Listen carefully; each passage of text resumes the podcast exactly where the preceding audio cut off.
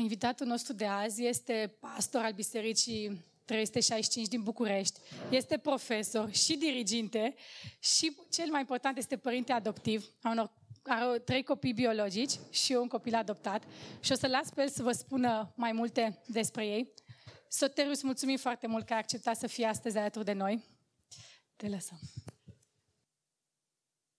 Vă rog frumos să deschideți la Efeseni capitolul 1 și între timp rog să puneți uh, imaginea, poza cu familia mea. Familia mea. Poza asta a fost făcută anul, anul trecut, în octombrie, în fața tribunalului. Uh, aici este soția mea, suntem căsătoriți de 27 de ani în vara asta. Am fi vrut să venim împreună, dar unul dintre băieți lucrează, a intervenit ceva la serviciu și lucrează astăzi, ceilalți au un alt angajament pentru duminica asta. Și uh, e, suntem căsătoriți de uh, 27 de ani, la, el are 26 de ani, la un an Dumnezeu ne-a binecuvântat cu uh, Lisarius, deci el are 24 de ani, Lorisia are Uh, cred că 21, și ea sigur are 8 ani, pentru că a făcut acum, în octombrie, 8 ani. Uh, e, pot să zic ani așa, că nu-i soție aici să mă verifice și să mai dea așa, mi se întâmplă. Uh, este data în care, după șase ani de zile, după șase ani de zile, de fapt, da, șase ani de zile, ea a fost uh, declarată a noastră de judecător la, la tribunal și am coborât. Ea este foarte emoționată, probabil că i-am transmis din emoțiile noastre, uh, cu siguranță că i-am transmis din emoțiile noastre și nu mai știa cum să se manifeste, cum să se exprime. Și a fost, este una dintre cele mai faine zile pe care Dumnezeu ni le-a dat. Sunt și alte mai importante, dar este ziua asta pentru că șase ani am avut, am, am, au fost șase ani de agonie pentru noi. Uh, ne-am rugat lui Dumnezeu uh, ca Dumnezeu să ne dea un copil și am fost sfătuiți să mergem pe calea asta asistentului maternal, soția și-a dat demisia și ne-am rugat, Doamne, care e copilul pe care ne-l aduci, acela vrem să rămână, indiferent de culoare, de cutare, vrem să rămână să, să fie al nostru. Nu am spus nimănui uh, și ne-au adus-o pe ea, mi-aduc aminte, noi stăm la casă, s-a deschis ușa unei mașini, am auzit că era în fața casei noastre și un, un uh, plânset puternic al unui copil de un an de zile uh, care a crescut dintr-o familie în alta, de la un vecin la altul, așa a crescut. Era extrem de speriată era, a, a plâns trei zile și trei nopți, nu exagerez, capăt frumos, da? A plâns tot timpul cât a fost trează. Uh, dormea trei ore și avea, uh, se, se scula 10 minute, era obosită și din nou se culca. Asta a durat trei zile. Vă dați seama contextul în care a crescut. Și Uh, este interesant, am lucrat o perioadă de timp cu zeci și zeci de copii care au crescut în sistem pe vremea lui Ceaușescu uh, și Dumnezeu ne-a sensibilizat inimile, dar noi am zis, am discutat cu soția și am zis, uh, hai să ne implicăm mai mult ca biserică, dar am zis, chiar, chiar mi-aduc aminte că niciodată nu vom adopta, nu, pentru că nu putem să iubim un alt copil.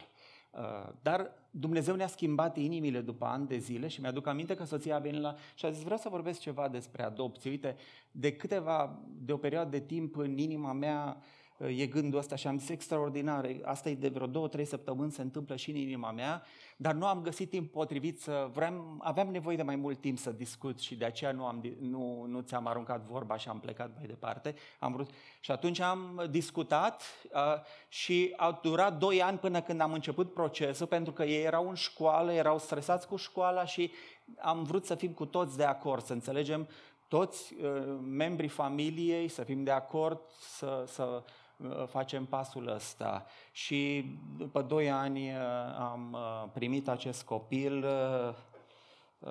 A fost o perioadă grea pentru că mama nu a vrut să lase copilul. Știți, sânge din, e sânge din sângele meu, dar nu se ocupa de el. Și îi mulțumim lui Dumnezeu, este o minune extraordinar de mare pe care Dumnezeu a făcut-o. Uh, vreau să ne uităm în Efeseni, capitolul 1. Sunt, am uh, textul în față, sunt câteva observații pe care vreau să le facem uh, vis-a-vis de adopție. Povestea este lungă, mulțumesc pentru asta. Povestea este lungă, e, mi-ar trebui vreo șase ani să povestesc, dar pe scurt că este ceea ce am zis. Efeseni, capitolul 1, sunt trei texte care vorbesc despre adopție. Pavel are un limbaj extraordinar, diferit de alți autori inspirați ai Scripturii și unul dintre ele este Efeseni, celălalt Romani și Galateni. Și citesc din uh, ediția NTR, ediția 4, care probabil că o să apară anul viitor. Uh, și de aceea, dacă nu se potrivește cu ceea ce aveți, să știți despre ce este vorba. Uh, de la versetul 3, de la versetul 3 la versetul 14. Binecuvântat să fie Dumnezeu, Tatăl Domnului nostru Isus Hristos, care ne-a binecuvântat cu orice fel de binecuvântări, de binecuvântare duhovnicească în locurile cerești în Hristos. În El, adică în Hristos, Dumnezeu ne-a ales înainte de întemeierea lumii, ca să fim sfinți și fără pată înaintea Lui, în dragoste, El ne-a predestinat pentru înfierea, înfiere prin Isus Hristos, după buna plăcere a voii sale, spre lauda harului său slăvit, pe care ni l-a arătat cu bunătate în prea iubitul lui. În el, adică în Hristos, avem răscumpărarea, prin sângele lui iertarea păcatelor, după bogăția harului său, pe care l-a revărsat peste noi cu toată înțelepciunea și priceperea.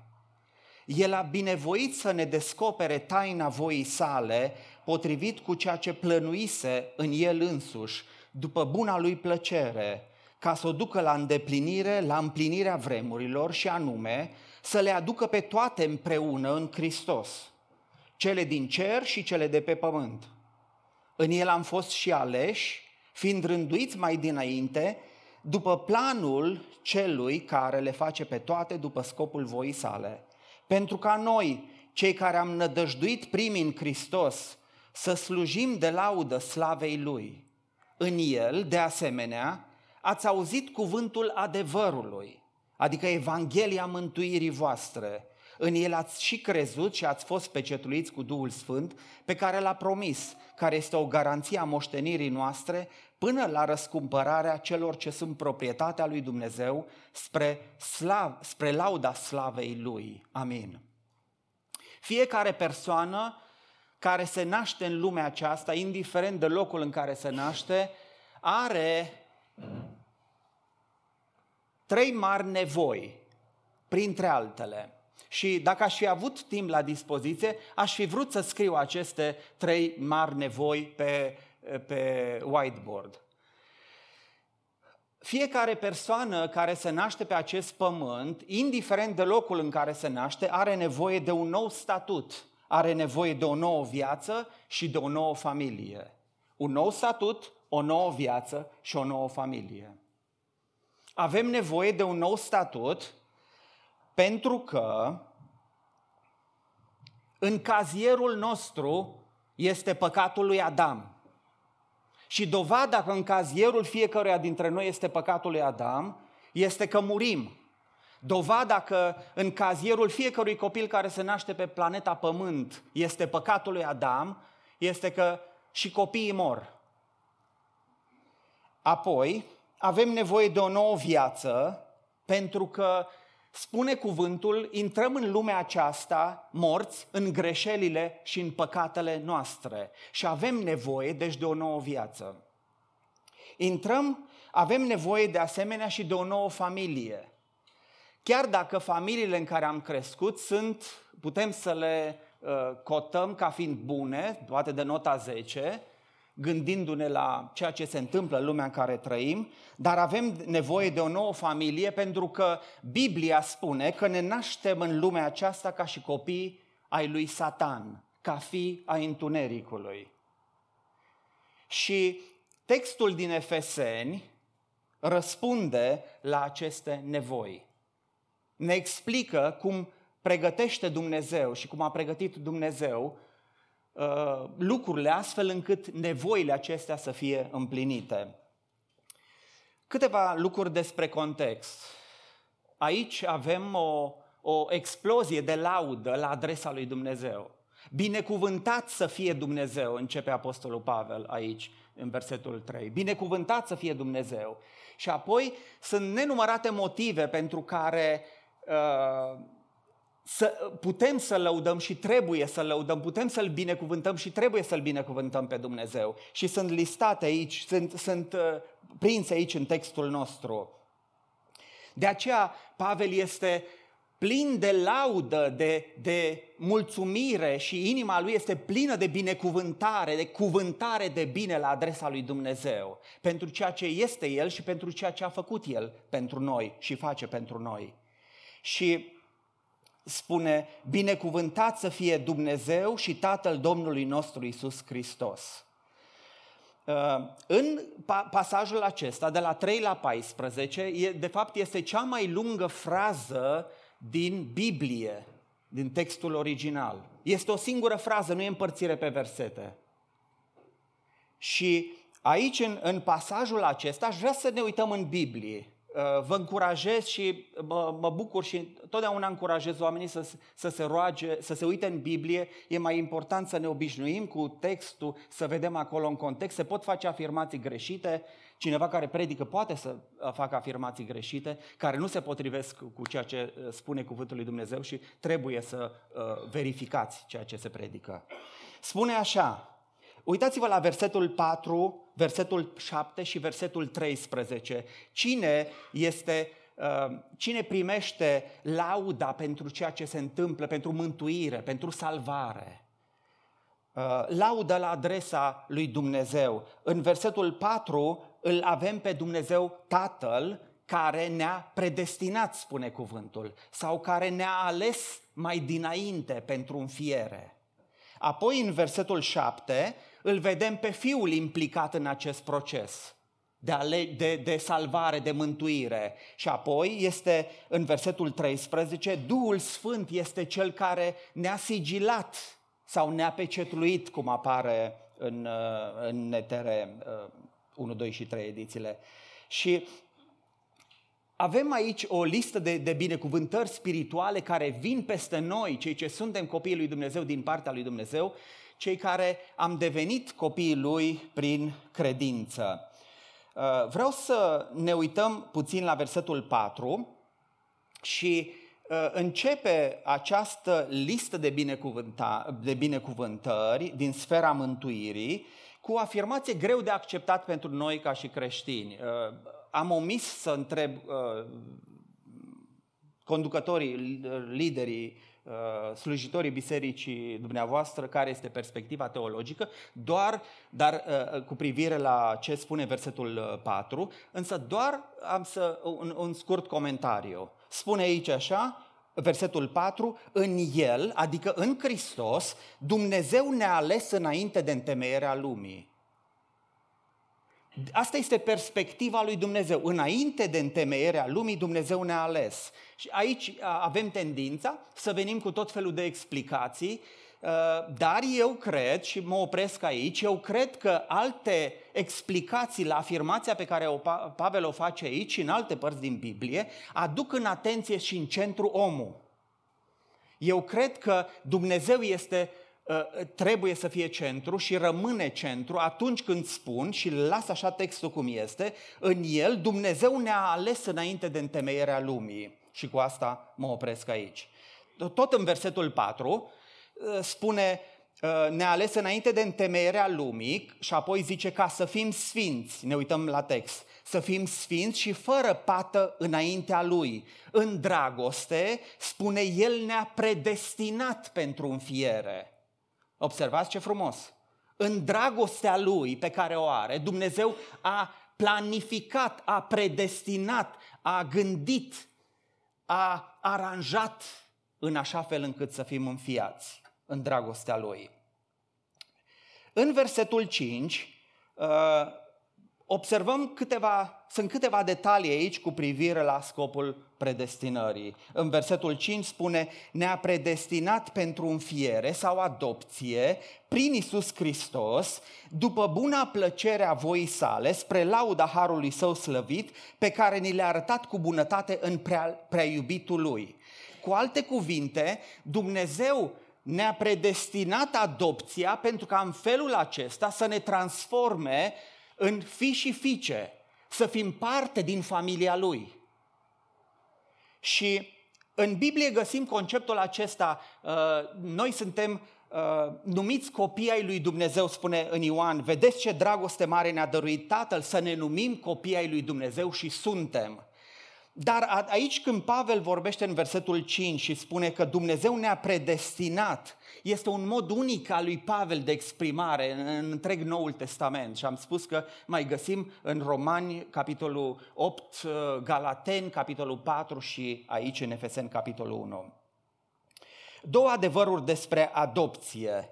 Adopția, potrivit cu, te- cu uh, versetele pe care le-am citit, adopția este realizată prin Isus Hristos, tot, cu alte cuvinte, orice binecuvântare pe care o avem în viața aceasta, pentru viața aceasta și pentru viața viitoare, vine prin Isus Hristos. Dumnezeu ne binecuvintează, Dumnezeu triun ne binecuvintează cu tot felul de binecuvântări prin Isus Hristos. A doua, al doua observație sau al doilea detaliu, tot uh, aici în versetul 5, uh, adopția este realizată de către Dumnezeu și spune după buna plăcere a voii sale.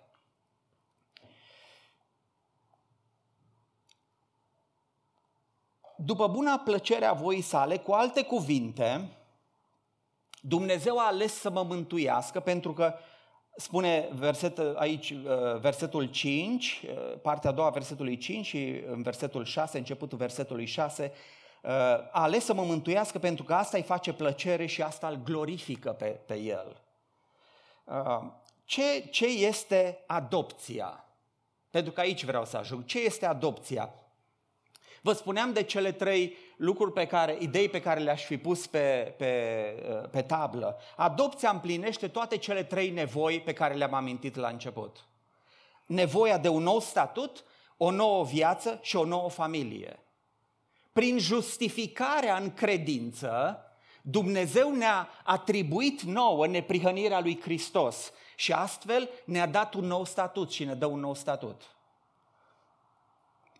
Prin și, și uh, Dumnezeu vrea să ne ofere o viață nouă și uh, Pavel spune, uh, suntem morți în greșelile și în păcatele noastre, și Mântuitorul ne îndeamnă să ne naștem că, și ne spune că trebuie să ne naștem din nou ca să fim parte din familia Lui, așa că vine Duhul Sfânt în noi și lucrează la viețile noastre, lucrează la inimile noastre, lucrează, uh, ne cercetează, ne îndeamnă, ne, ne împinge în direcția în care vrea să ducă viețile noastre și apoi schimbă, transformă inima de piatră, care este insensibilă față de, de cuvântul lui Dumnezeu, față de voia lui Dumnezeu și transformă, o transformă într-o inimă sensibilă care primește, care aude șoapta lui Dumnezeu, care înțelege voia lui Dumnezeu, care își dorește să cunoască mai bine voia lui Dumnezeu. Și uh, a, a, sunt trei aspecte legate de, de uh, doctrina adopției, de învățătura Bibliei despre adopție pe care vreau să le amintesc și aș fi pus din nou trei, trei cuvinte uh, ca să explic ce înseamnă adopție. Răscumpărare, legalitate și al treilea cuvânt, relaționare răscumpărare, legalitate și relaționale, relaționare. Și vreau să, să spun câteva lucruri despre aceste trei cuvinte și închei. Uh, atunci când mă gândesc la adopție și ne gândim la adopție, trebuie să ne gândim la ideea de răscumpărare. Ați văzut probabil filme în care copilul este răpit și răpitorii cer un preț și asta este, se numește răscumpărare. Familia trebuie să plătească un preț de răscumpărare ca să-și elibereze copilul. În Galaten, capitolul 4, spune așa, versetul 4, dar la împlinirea vremii, Dumnezeu și-a trimis Fiul născut din femeie, născut sub lege, ca să-i răscumpere pe cei ce sunt sub lege, pe cei ce sunt condamnați de legea care este perfectă și pe care, de fapt, nu poate să o împlinească nimeni, nu poate să o țină nimeni. La împlinirea vremii, Dumnezeu uh, și-a trimis Fiul născut din femeie, născut sub lege, ca să-i răscumpere pe cei ce sunt sub lege, pentru ca astfel noi să primim înfierea. Nu putem să fim înfiați în familia lui Dumnezeu dacă nu se plătește acest preț. Și noi știm că Dumnezeu nu a plătit prețul lui Satan. Hristos a plătit pentru noi prețul înaintea Tatălui, pentru că Tatăl ne cere să fim sfinți ca El. Și noi nu putem să fim sfinți ca El, nu putem să fim uh, fără păcat ca El, și atunci prețul este plătit sfințeniei lui Dumnezeu, nouă atribuindu-ni se uh, justific, uh, nou atribuindu-se, uh, atribuindu-ni se neprihănirea lui Hristos. În, uh, în Coloseni, capitolul 1, spune așa, El ne-a scăpat de sub autoritatea întunericului și ne-a dus în împărăția Fiului Său iubit, în care avem răscumpărare prin sângele Lui iertarea păcatelor. Asta este lucrarea pe care a făcut-o Dumnezeu. Dumnezeu a plătit pe cruce prețul răscumpărării noastre. Apoi, spuneam că este un termen legal. Când mă gândesc la adopție, da, vorbește despre răscumpărare, comunică ceva despre răscumpărare, sunt copilul lui Dumnezeu pentru că a fost plătit un preț și prețul este cel mai mare, nespus de valoros. Este viața lui Hristos, jertfa de pe cruce, este prețul cu care am fost cumpărat. Dar al doilea termen la care mă gândesc este legalitate. Când Dumnezeu ne-a adoptat în familia sa, ne-a oferit toate drepturile și toate privilegiile pe care le avem uh, și pe care le putem avea ca și copii ai lui Dumnezeu. Și dacă luăm în serios pe Apostolul Pavel în Romani 8 cu 17, este unul din texte în care vorbește despre adopție, spune așa, uh, dacă suntem copii, adică dacă suntem copii al lui Dumnezeu, e foarte interesant, îmi place foarte mult versetul ăsta. Zice așa, dacă suntem copii, suntem și moștenitori. Moștenitori ai lui Dumnezeu și apoi zice, moștenitori împreună cu Hristos. Încerc să uh, mai spun o dată. Pavel spune, Romani 8 cu 17, dacă suntem copiii lui Dumnezeu, suntem moștenitorii lui Dumnezeu. Da? El a plătit un preț și acum vorbim despre legalitate. Suntem moștenitorii lui Dumnezeu și apoi Pavel spune mai departe, da, moștenitorii lui Dumnezeu, dar spune moștenitori împreună cu Hristos.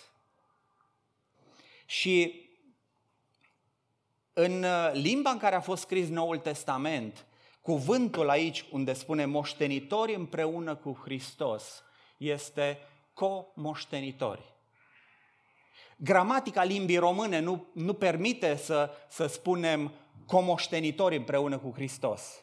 Dar asta înseamnă aici în text. Repet, dacă suntem copii, suntem moștenitori, moștenitori ai lui Dumnezeu, moștenitori împreună cu Hristos. Cu alte cuvinte, tot ce are Dumnezeirea pentru Hristos este și al nostru. Cea mai mare binecuvântare este să fim moștenitori împreună cu, cu Hristos să moștenim viața veșnică cu Hristos, să moștenim toate binecuvântările pe care Dumnezeu le are împreună cu Hristos.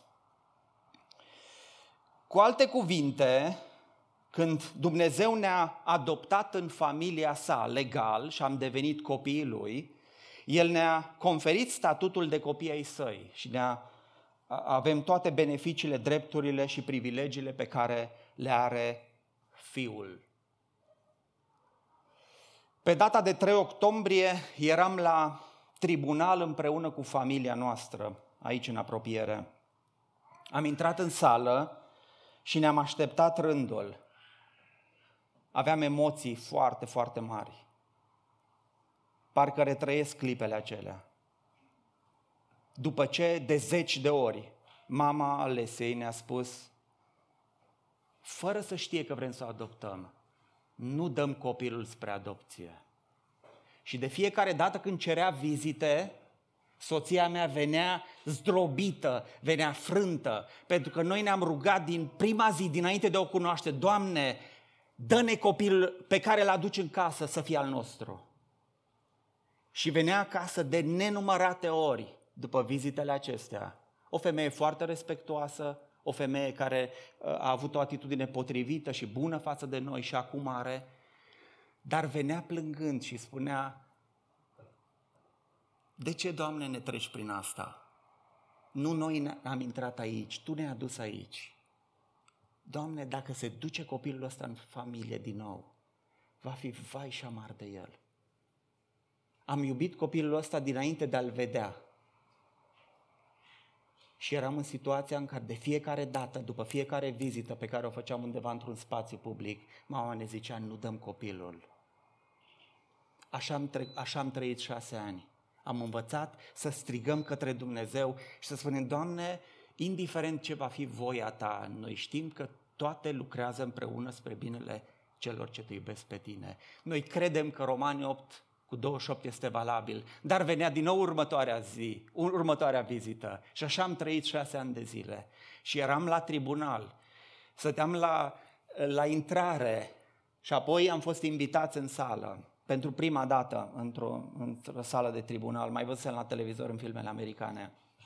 Și uh, am fost întreb, întrebați când ne-a venit rândul dacă nu ne-am răzgândit. Uh, și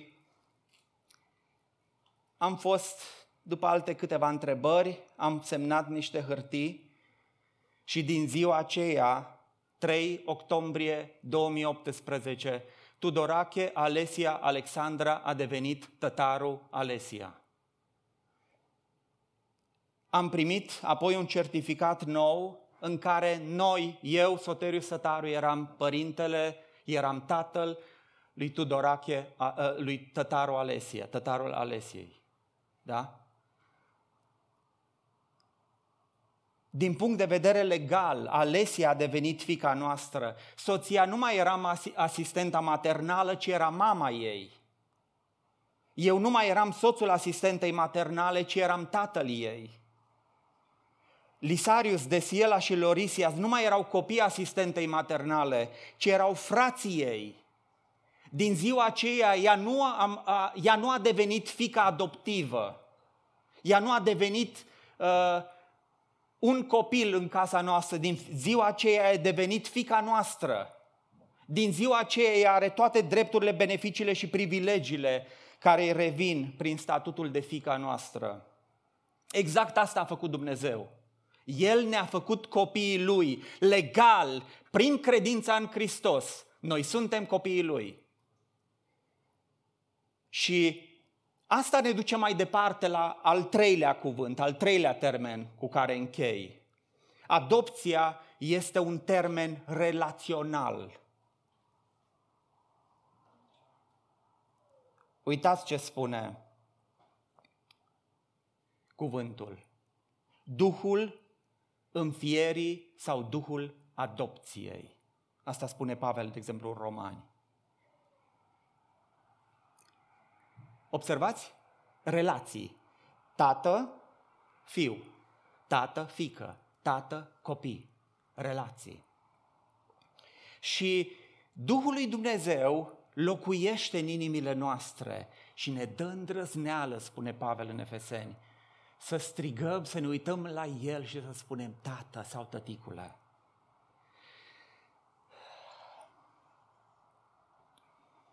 Am învățat rugăciunea Tatăl nostru de când sunt mic. M-am născut într-o familie de creștini. La 19 ani mi-am dedicat viața lui Hristos în urma cercetării lui. Am devenit copil al lui de la 19 ani. Și am spus de nenumărate ori, rugăciunea Tatăl nostru până la 19 ani. Dar știți cui eu spuneam? Unui polițist cosmic, care stă cu bastonul în mână și când trec linia, când calc legea, mă pocnește. Din clipa în care Dumnezeul Universului, cel care măsoară Universul cu latul palmei sale, din clipa când El a devenit Tatăl meu, am înțeles ce înseamnă Tatăl meu care ești în ceruri. Nu știu care este statutul tău aici. Dar dacă ai intrat pe ușa asta și n-ai intrat ca și copil al lui Dumnezeu, prin credința și prin încrederea în Isus Hristos, prin pocăință, poți să ieși de aici ca și copil al acestui Dumnezeu. Asta este invitația pe care Dumnezeu continuă să o facă. Dumnezeu cheamă în familia Lui. Și în 1 Ioan, apostolul spune, vedeți ce dragoste mare ne-a dăruit Tatăl să fim numiți copii ai lui Dumnezeu. Și apoi zice, și suntem. Și suntem. Ești creștin?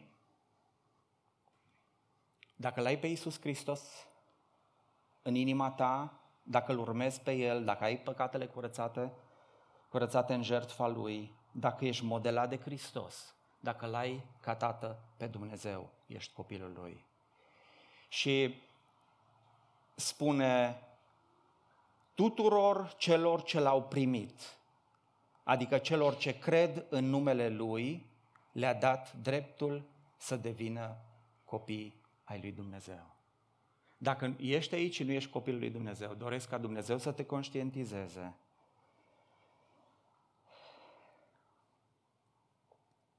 Și să auzi chemarea Lui pe care o face în acest orfelinat imens care se numește planeta Pământ. Noi toți am fost orfani. Noi toți am fost fără tată. Dar El, în dragostea Lui, ne-a chemat și a făcut din noi copii și continuă să cheme pentru a deveni copil și tu copil al lui Dumnezeu, ca să-ți ofere un nou statut, o nouă viață și o nouă familie. Părinte Ceresc, ne închinăm înaintea ta și îți mulțumim pentru pentru că ești Tatăl nostru. Îți mulțumim pentru că cauți și astăzi oameni în orfelinatul acesta. Îți mulțumim, Doamne, pentru că ne-ai convins pe noi că ești singurul care poate să împlinească nevoile noastre și singurul care poate să ne dea viață veșnică, singurul care nu dezamăgește. Doamne, cercetează, cercetează și astăzi orice suflet care este departe de familia Ta. Poate se consideră un om bun, un om moral, un om simpatic, de treabă, dar nu este parte din familia ta și fă din noi toți cei prezenți aici, în locul acesta, membrii ai familiei tale binecuvântate. Amin.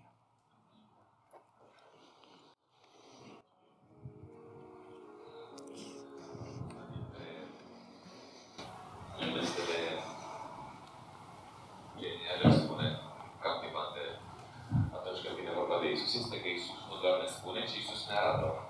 Iisus nu doar ne-a spus că Dumnezeu ne iubește, ci Iisus ne-a arătat că Dumnezeu ne iubește. Uh, Iisus nu doar ne-a spus să ne mintim uh, ce a făcut El pentru noi, pentru că ce a făcut El pentru noi, sacrificiul Lui, uh, costul pentru achitat pentru aducerea noastră acasă, a fost însăși viața lui Isus.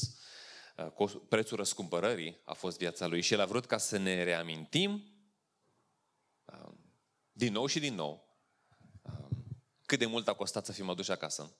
Pe de o parte, pentru ca inimile noastre să continue să răspundă cu recunoștință la adresa Lui, pe de altă parte să ne responsabilizeze cu privire la implicațiile, ce înseamnă că sunt copil al lui Dumnezeu, ce înseamnă că sunt parte din familia uh, familia lui Dumnezeu. Cum trăiesc eu ca parte a familiei lui Dumnezeu, reflectând trăsăturile de familie ale lui Dumnezeu. Și aș vrea ca, luând din pâine și luând din vin, aș vrea, pe de o parte, să um, exprimăm recunoștința noastră față de Dumnezeu. Am fost aduși în, în familia extraordinară a extraordinarului nostru Dumnezeu Tată, fără să ne coste pe noi nimic.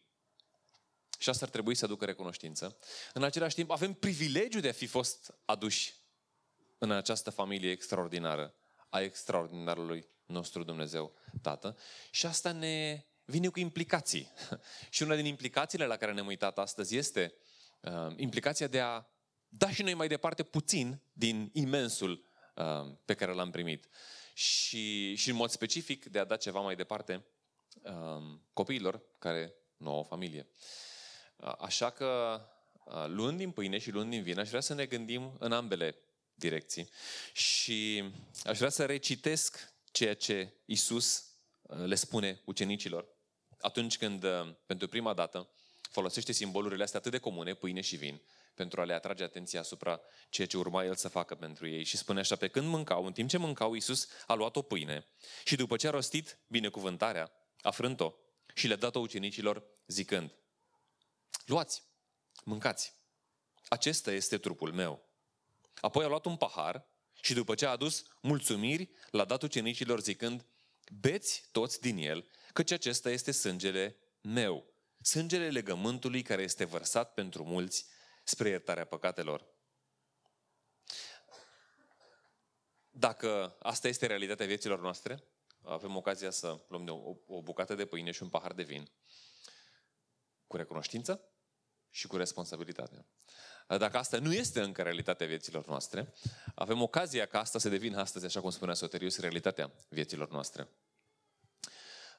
Așa că toate aceia cu care, care rezonați cu mesajul ăsta, pentru care mesajul ăsta este Uh, realitatea pentru viețile voastre, vă, vă invit să veniți în față și să luați din pâine și din vin, să, veniți, să reveniți la locurile voastre. Ne rugăm împreună, îi mulțumim lui Dumnezeu și apoi luăm în felul acesta împreună din, uh, din cele două elemente. Tată, îți mulțumim pentru generozitatea ta, îți mulțumim pentru mâna ta întinsă, îți mulțumim că uh, ai făcut tot ce era nevoie și acest tot a fost uh, atât de costisitor pentru tine. Uh, dar ai făcut tot ce era nevoie pentru a ne aduce în familia ta. Uh, îți mulțumim pentru viața fiului tău. Îți mulțumim pentru faptul că nu ai reținut, nu, nu te-ai reținut din a plăti acest preț imens și Uh, nu avem cum să nu fim recunoscători, Doamne, nu avem cum să nu fim uh, mulțumitori pentru ceea ce ai făcut pentru noi, așa că dar cu recunoștință venim înaintea ta. În același timp venim și cu, uh, cu responsabilitate, responsabilitatea celor care am primit enorm și celor care suntem chemați să dăm mai departe din ceea ce am primit, din bunătatea, din generozitatea, din experiența pe care noi am avut-o și o avem cu tine de a beneficia de dreptul ăsta de copii ai tăi. Doamne, um, te rog să ne vorbești fiecare, te rugăm să ne conduci pe fiecare și să ne arăți în ce fel vrei să ne implicăm noi în uh, cauza aceasta, în nevoia aceasta uh, a copiilor care au nevoie de o familie. Și ne rugăm să ne pregătești inimile, ne rugăm să... Um, da, cred că inimile noastre sunt cele mai importante, Uh, și ne rugăm să ne uh, dai hotărârea să facem pași, uh, fiecare în dreptul nostru, în felul în care ne chem pe noi, um, că e vorba de rugăciune, că e vorba de sprijinul unei familii adoptive, că e vorba de um, o relație pe care o clădim cu un asemenea copil, că e vorba de plasament, că e vorba de adopție. Folosește-ne pe fiecare, te rugăm, și ne rugăm ca mulți și din ce în ce mai mulți, ajungând ca toți copiii care sunt astăzi în România fără o familie să ajungă să aibă o familie. Și ne rugăm ca biserica ta să fie vârf de lance în răspunsul ăsta la această nevoie. Din, din cauza sau datorită uh, certfei tale pentru noi. Luăm din pâine și uh, din vin cu recunoștință și cu responsabilitate. În numele Domnului Isus. Amin. Vreau să vă las um, cu o imagine reflectând și la pâinea și vinul care ne aduc aminte de nevoia noastră ca Isus să ne uh, salveze. Vreau să vă las cu o imagine din Vechiul Testament. Într-o vreme în care dușmanii îți băteau la ușă cu sabia și sulița, um, cântecul cu care vom încheia preia acea, acel scenariu și uh, îl aplică metaforic la viețile noastre. Și cred că ceea ce am discutat noi astăzi, uh, nu oamenii, deși e dureros să auzi de familia care au declarat că fetița respectivă nu se ridica la standardele lor, cred că noi suntem chemați să, să rostim acest cântec peste uh, răul din lumea noastră și nu neapărat națiuni sau oameni, ci să chem numele Dumnezeu, lui Dumnezeu în felul și în modul în care îl chemau poporul evreu, poporul israelit în vremea aceea. Isaia 64, într-o vreme în care spre finalul împărăției, când dușmanii și neascultarea poporului ajunsese la un nivel, apare această dorință arzătoare. O, de-ai despica cerurile și ai coborâ, cum ar tremura munții înaintea ta, ca focul care aprinde vreascurile, sau face ca apa să fiarbă. Așa să-ți faci cunoscut numele dușmanilor tăi, pentru ca neamurile să tremure înaintea ta. Iarăși, nu vorbim de neamuri, ci vorbim de rău și vorbim de dorința inimii noastre ca Dumnezeu să se arate și să se folosească de noi. Fie că răspundem la nevoia adopției, fie că răspundem la alte nedreptăți cum avem astăzi ocazia să o facem, dar vă zic la final. Nu este nimeni care să cheme numele tău sau să încerce să se țină strâns de tine, căci ți-ai ascuns fața de noi și ne-ai lăsat să pierim din cauza nedreptăților noastre. Dar, Doamne, Tu ești Tatăl nostru, noi suntem lutul, iar Tu ești olarul nostru. Noi suntem toți lucrarea mâinilor Tale. Nu te mânia prea tare, Doamne să nu ții minte pentru totdeauna nedreptatea noastră. Vă invit să ne ridicăm și să cântăm acest cântec cu metafore din Vechiul Testament pentru vremurile noastre, peste situația orfanilor din țara noastră și peste alte probleme, provocări ale inimilor noastre, ale bisericii noastre și ale orașului nostru.